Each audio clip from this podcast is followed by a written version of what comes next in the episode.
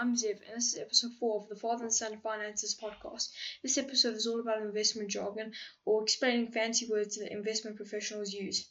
So, Zev, you know, working in the industry, of you know certain words that that are that are commonplace for a professional like myself to use um, often isn't really understood by most people. So I think it's worthwhile us discussing a lot of different investment concepts, words that you might hear, and try explain them as best we can um, in a very simple way. Obviously, you can Google these these concepts and, and really unpack them in more in depth. But this podcast is really just to give everyone a bit of a feel for some of these words, and then obviously when we continue to talk about investments, uh, these words won't be as foreign to to our listeners. So, Dad, I've heard the word compound interest. What does it mean? So that's a great question because compound interest is probably one of the most important concepts that we need to learn about. Now, we really need to back a few steps behind and, and talk about investment returns, the concept of simple interest, and then we can unpack compound interest. So when you make an investment or thinking about investments, you really think about how are you going to generate a return? Now, that return might be coming from dividends, it might be from the company share price going up, it might be coming from putting your money in the bank and earning interest or um, or getting a return from the bank on your on your capital. So a simple interest calculation, an example would be if you put 100 rand in the bank and you were earning 10% interest after one year you'd receive 110 rand. Okay. Now compound interest is when that interest is being uh, added onto each other over multiple time periods. So the idea is in the first year you would invest 100 and earn 10 rand and then you'd be left with 110 rand in the next year you would then invest the full 110 and you'd earn 10% interest on that and get the number would be 11 rand of interest so you'd go to 121 now you can see in the second year you earn an extra 1 rand because you earn interest on your capital being the 100 as well as interest on the interest and hence the word compound interest because it's compounding interest on top of the interest and of one. So the idea of compound interest is a very powerful idea because over multiple years, what you'll see is you pick up the, the idea that interest on interest on interest actually creates a much, much larger return than if you just got a simple interest calculation, i.e., you just invested, earned 10, took your 10 and spent it, and then got 10 the next year and 10 the next year.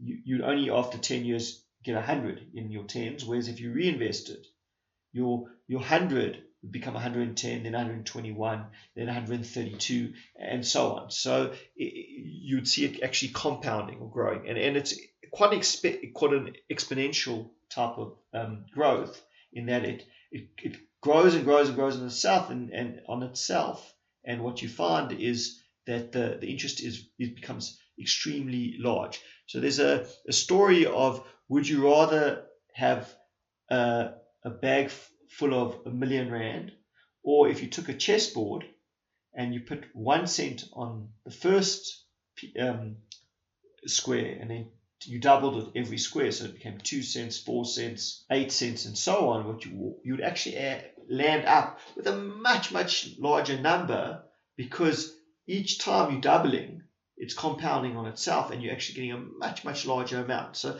that's the power of compounding. And, and Albert Einstein was actually quoted as saying, or infamously quoted as saying, um, the most powerful force in the universe is compound interest because it just it's it's so big. So Dad, you talked about interest on cash. So what is the difference between returns on investments and interest on cash? So is there an interest on cash is generally a guaranteed investment that you'd get from the bank when you put money on deposit with them, and they would quote an interest rate. Whereas a, a return on your investment is a sim- similar concept, but you are taking some risk in investing in somebody's company or on a share price, and therefore you would look at those returns in a in, in a similar way to think about interest on cash. But those returns might come in way of a dividend and then we can talk about dividend yields. And dividend yield is similar to a, an interest return. So a dividend yield is the same idea as that 10%. If you earned 10 Rand of interest on 100 Rand, you'd take your 10 and divide it by 100 and say it's a 10% um, interest return. Whereas if you were to get a dividend from a from a share of 10 Rand and your share was worth 100 Rand, then the yield on your share would be 10 over 100, which is also 10%. And you also might get an actual total return where the share price may move from, let's say, 10 to 110, so the growth of 10. So that movement of 10 over 100 would be considered your investment return on a capital base. And if you got a dividend, you'd actually have been received 10 Rand in dividend. You'd also receive 10 Rand growth in your share price moving from 100 to 110. So you actually grew from 100 to 120 because you got that dividend and then your return would actually be 20 over 100, which would be a 20% total return made up of 10% coming from a capital return or investment, as well as 10% coming from uh, a dividend yield. So, Dad, you're using some words that not all of our listeners might know the definition of. Like, what is a capital? What are dividends? So thanks, Zev, for, for stopping me because obviously I get quite um, involved and passionate about these concepts. And even for me, the jargon becomes quite natural. So, and jargon is really just words that a professional would use. Um, and so, when I talk about capital, I mean this is the money that you started off. You went and we, we talked about budgeting and saving. So now you've saved 100 Rand. So 100 Rand is your capital. And that's what we want to learn to invest. So we're going to take that 100 and we're either going to invest it by putting it in a bank earning interest or we're going to put it into a share and hopefully get some sort of return from that share. And, and when I talk about dividend, it's really the cash that a company would pay. So remember, when you're buying a share of a company, a share listed in the stock market, it seems like this is just this funny little thing that you're trading in. But actually, what you're doing is you're buying a share, a piece of a company. And by buying a piece of a company, you own that company, but you also own the, the, the earnings of the company. And what would happen generally is the company within the, the management of the company, once you've earned over a year, they would actually declare a dividend, which is they, they declare some of their, div- their earnings and pay it to shareholders. And that's really a very important part of why you want to be a shareholder. You want to you want to have a, a say in that business, but you also want to you have that earnings over time. And and that's probably the most important concept when thinking about uh, investing in a company because it's all about the earnings. Often people buy a share for the share price to go up. And it's actually not what you're buying. You're buying a piece of a business and you're actually wanting to get the earnings. And the way you actually value the company is to try and look into the future and see what that earnings would look like. So when I, I would say an earnings profile means a, uh, what earnings would look like over time in the future. So this year, maybe the company pays me 10. Next year, the company pays me 11, the next year the company is paying me 12, and so on. And you actually want to look at it into perpetuity. So I'm going to use the word perpetuity. Now, perpetuity means forever, for all of time. So um, it's a long time for all of time. But basically, what you're trying to understand is how much is that company worth and what is all its earnings into the future worth. Now, I'm going to ask you something and see if you can uh, explain a very important concept is would you rather have me give you 10 rand today or would you rather me give you 10 rand in 5 years time? So then I'd rather take the 100 rand right now because then I would be able to put it into a bank account and then I could let it sit over time and then in the next 5 years I could end up with a whole lot more cash. Well, exactly. So you've explained a, a very important concept called time value of money, whereas as money is worth more today than it is worth tomorrow because you have the ability to take your money, put it, give it to somebody else, either as an investment or to give it to the bank, and they will give you interest, and therefore in a year's time or in five years' time, you're going to have your capital that we, we talked about, the investment that you had, and you would have the interest that you would have earned over the five years. Because if I only gave you the money in five years' time, then you would actually not have had the benefit of the interest. So, in fact, 100 Rand today, if the interest rate is 10, is worth 110 tomorrow, which means if I gave you 100 tomorrow, it's actually only worth about 91 Rand today because you've, you would, 90 Rand plus call it 9 Rand of interest gets you to about 100. So the present, what we call is a present value calculation. So we talk about the present value of money that is coming in tomorrow. So when we're looking at investments, we're trying to value those investments over time, and we're going to look at all the dividends or earnings that the company is going to pay us over the next five years, and then that is going to we want to actually present value. You want to take all those earnings out into the future and bring them in to the to the current time period. Now, imagine we were talking about five years time, but a hundred rand in hundred years time is probably worth very little today, because over time you you you'd probably have to put a few rand, two or three rand down to get a hundred rand in in hundred years time. So therefore, earnings far far out from a company 100 years time theoretically is not worth that lot a lot whereas the next year's earnings and the earning earnings over let's say the next five years of a company becomes very important. And that's when you're looking at valuing companies there's a concept called a discounted cash flow.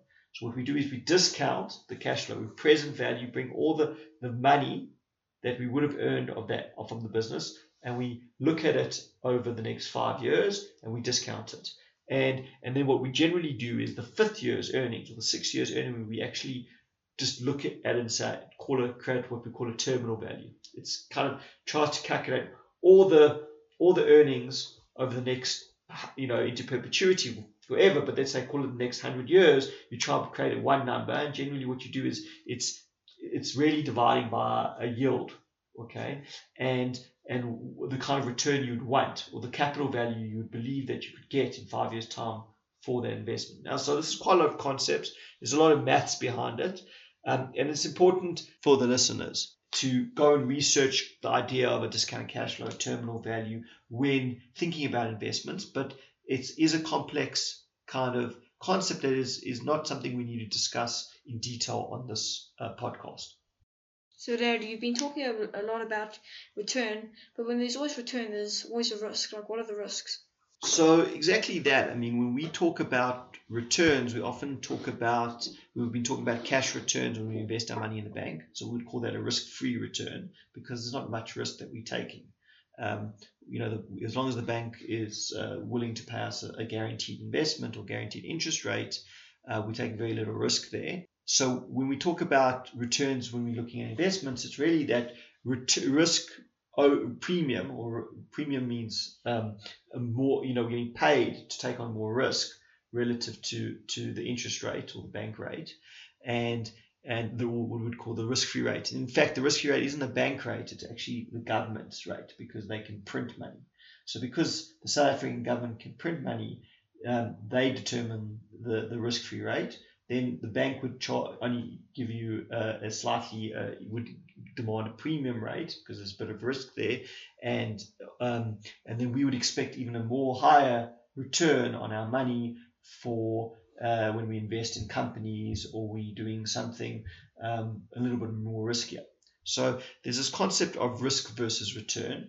Okay, and if we would plot it on a, a graph and you plot all the, the risk you know, low risk on the, the horizontal on the lower part of the graph being low risk, and then going up, more, becoming more and more risky investments, and then you would you'd expect that your return would go up as as you went more risky. So it's almost a diagonal. So as you're as you're using more and more risk, you're getting more and more return.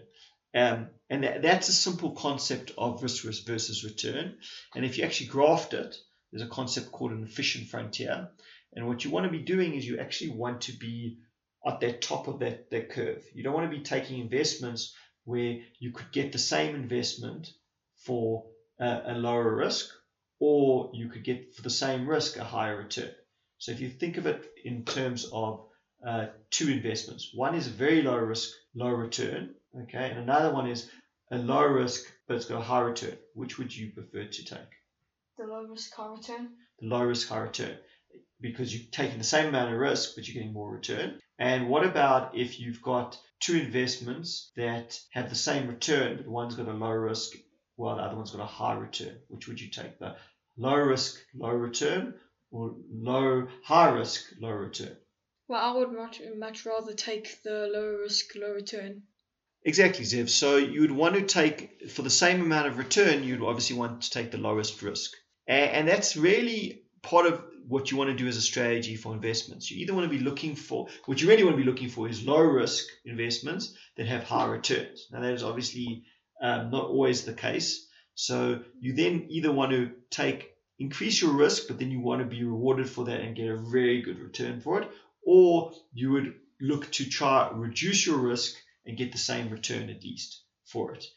And in a certain way, you can't always uh, generate more return, uh, but what you can do is often reduce risk. So by understanding the businesses you're investing in, by making sure you enter at the right price point, what you're able to do is create that margin of safety we spoke about to ensure that you actually understand what you're doing and therefore your return um, it, you might be the same, but you choosing the option with the, the least amount of risk. Now, this whole concept around a risk return is called uh, portfolio optimization. And the idea is to try and create a combination of the right investments to create the, the, the best return risk profile. And you want to live on what I call the efficient frontier because what happens if you've got a low risk, low return or a high risk, high return? Which investment would you choose then? They're both almost the same thing, but I would rather take a low risk, low return because not much risk. So you're right. It's a bit of a it's it's a trick question, okay? Because you a low risk, low return, or a high risk, high return is really your preference. They're both would be, let's say, at that efficient frontier. On the on, you could either choose one or the other. There's no right answer, and it's really your personal preference. Now you've said you want low risk, low return, and I think that's a good option when you're learning, starting to learn to do investments. To really be conservative with your savings initially until you're comfortable that you've got a good um, understanding of what investments you've got. But I think it's very important at your age um, at, once you do have a confidence in the investments that you do that you're making, that you start taking more higher risk, higher return type investments because you have time on your side. So you can take a few risks now while you're young. If things don't work out exactly how they've planned, you still got a lot of time to to build up your wealth. Whereas as people get older and now they've built up their wealth, they've worked their careers, they, they aren't going to earn that much more income they they don't want to be risking too much then. So then they want to be on the lower lower risk, lower return when you're older like your grandparents. Whereas for someone young like yourself, certainly when you're starting out, let's save our money, we've worked hard to save money, let's not go too risky. But once we can get some confidence, we've done a few investments, we've learned the process, then we should be more comfortable to take a higher risk, higher return opportunities because you have time because you are younger. Now, as I said, there's no right or wrong answer, but there is one other concept when we're talking about portfolio optimization that there's risk, return, and there's a third R, what I call relationship. Often it's called the correlation between two investments. And, and what it's really talking about is how two investments uh, together might react differently. And because they behave differently, um, they actually de-risks the, the, your portfolio. So by having two investments that behave very differently, allows you to actually create a portfolio or a combination of two investments that is actually less risky uh, because their relationships act in different ways. Um, and and that's quite a, a, neat concept because what that does is you can reduce your your risk by what they call diversification, um, which is the idea of having more than one thing that's giving you uh, less exposure. So this have you ever heard the idea of don't put all your eggs in one basket? Okay. Yeah. So putting all your eggs in one basket is a concept of uh, we went to collect eggs at the farm. We put them all in one basket. We then were walking down to, to, to the farmhouse and we tripped and we dropped all our eggs and they all smashed. Right? You don't want to smash all your eggs in one shot. So imagine you put don't put all your eggs in one basket you have a few baskets and then you trip. Well, you're only going to lose one basket with a few eggs in it, not going to lose all your eggs. And that's a very important concept when we're talking about investments. When we talk about our capital of 100, you don't want to put all your full hundred in something risky and then you lose all your capital. Now you don't have any capital. So it's better to put 10, 10, 10 in, you know, in 10 different investments where they're all behaving slightly differently. And then what it means is if one investment, for whatever reason, you've done your research, not always does, you know, risk means not that sometimes in the future, not every investment you're going to do is going to work out exactly the way you've planned. And if things change, maybe you lose a little bit of money in one investment, but your other nine investments look after you. Mm-hmm. Um, and that's the kind of idea of uh, diversification. However, um, lastly on diversification, a lot of people diversify so much that all they do is they're buying the index. They're basically buying the market. You, you're getting rid of any opportunity to actually create up a better return because you've got too many. When you've got a thousand investments in your investment portfolio, well, you've bought nothing. You've done no research. You're just buying everything.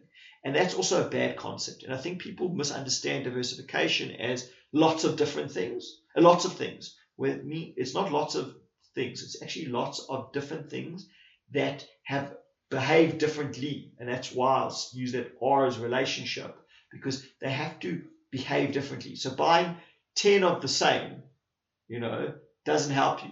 Um, you know, not, uh, putting all your eggs in 10 different baskets, but then carrying all 10 baskets together and running down the street and then falling and smashing all 10 baskets at the same time is not any form of diversification because you've got the same things. Might as well put them all in one in one basket. It's the idea of keeping your basket separate, going to pick them up and carry them at different points in time so that you don't um, fall over and smash all your eggs in one shot. Um, as, a, as an idea. So I think we've dealt with a lot of jargon words, a lot of these idea of concept and investments, specifically with investments, ideas like diversification, ideas like risk and return, compound interest. And, I think that gives us a good setting to really now start delving into um, some investment ideas and, and other concepts. So I think that's a good way to end the podcast. We encourage all our listeners to listen to search up these words um, we'll put them in the description below. And if you have any questions, you can email us at morris.shapiro at gmail.com. So thank you all to the listeners for listening to episode 4 of the Father and Son Finances podcast.